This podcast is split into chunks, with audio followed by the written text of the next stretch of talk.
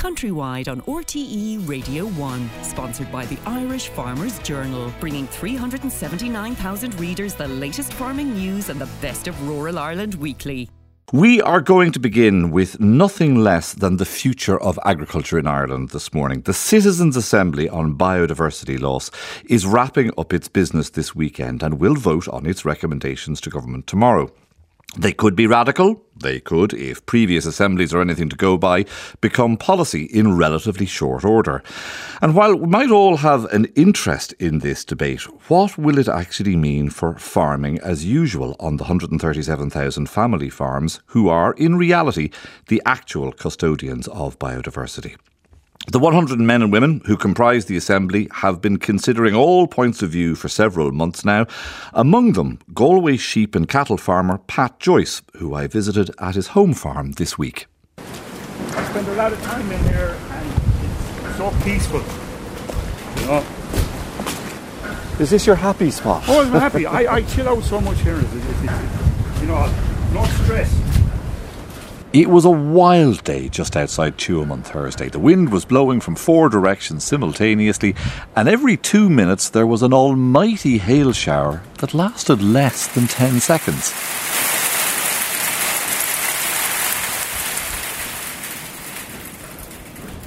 All of which was a fitting backdrop for talking to Pat about injecting the realities of food production and farming into the Citizens' Assembly process.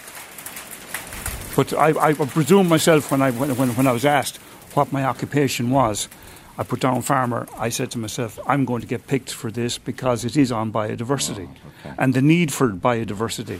I mean, a lot of farmers don't even know what biodiversity is, but they understand nature, but they're not educated enough. And did you feel then an extra special sense of responsibility as a farmer to say, do you know what, I should actually get involved. Yes, in I did. Yeah, yeah, yeah, yeah. Now, some farm when I, when I spoke to my, my, my neighbours about or my, my colleagues in, when it went through it, what are you doing that for? That's what they said to me. I said, lads, there's more to this than what you think. I said, you know. Because I suppose you must have been a little bit wary that if you were, say, the only farmer of the 100 people in the room, that nobody else would actually know anything about the realities of food production. Correct. And, and, and, and, farming has become a dirty word over the last year. Uh, with mainstream media, we have been kind of blamed for the climate crisis here in this country. The really difficult thing about the task that you've been set is that we have report after report that says the family farm is the mainstay economic unit of rural Ireland and you tamper with that at your peril. You really wouldn't want to go messing with it. But yet, we also have all of these reports that show us exactly what intensive farming is doing to biodiversity and is doing to the climate. So, your job is to somehow get those two things that are at odds with each other and get them to sit more comfortably. Correct.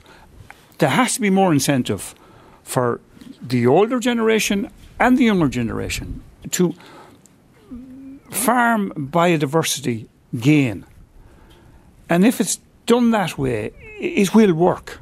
But it needs education, supported financially, and engagement with the people on the ground. Besides people in Dublin or people in Brussels telling us what to do, they have to come into each area and see what's right for the area.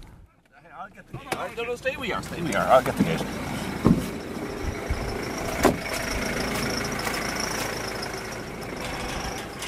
Pat's love of place and nature is obvious talking to him.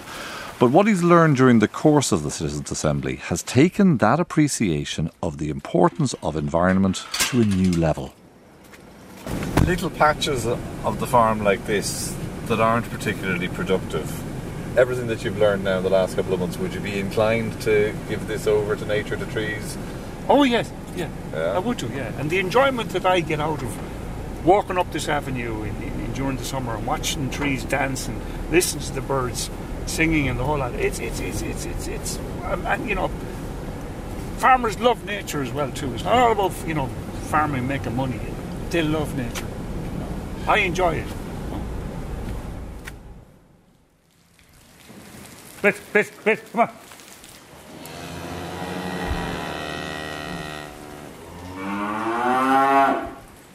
The people who volunteer for citizens' assemblies are untroubled by the need to run for election every five years or confine their thinking within budgetary limitations.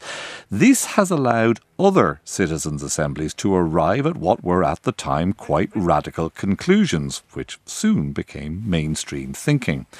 Without spilling any secrets before they vote, the same looks like it might be true of the Biodiversity Assembly.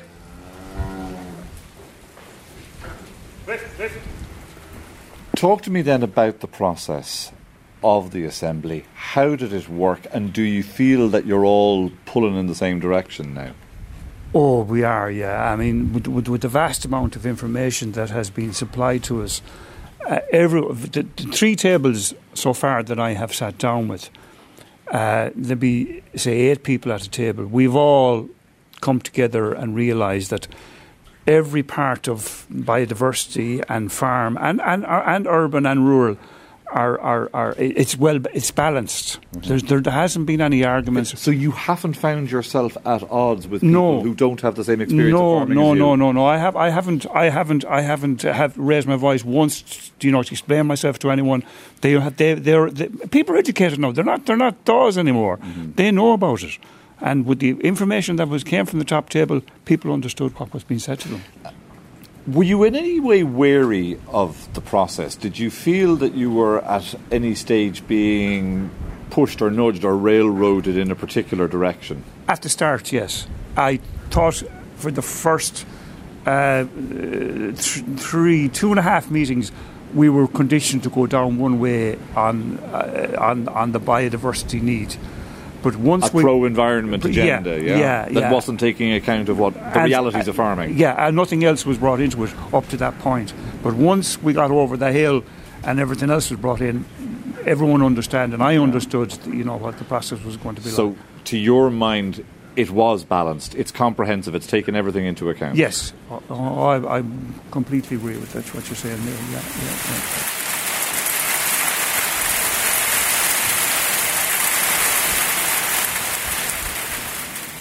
How much do you think that you have learned through this process that you didn't know beforehand? They have educated me wide, massively on that.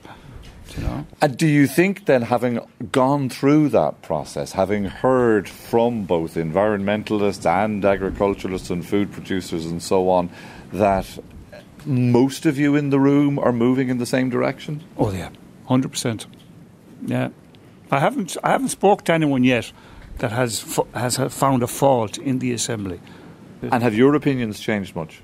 They have, yeah. On, on, on, on, on nature and biodiversity have to be protected. And, and, and the sooner the better people and farmers realise that, mm-hmm. uh, it, will work out, you know. So, whatever conclusions you arrive at, have I'm, sight I, of the big picture. I'm very happy with it. When we're finished, I think myself that whatever recommendations we went through, I am going to be happy with.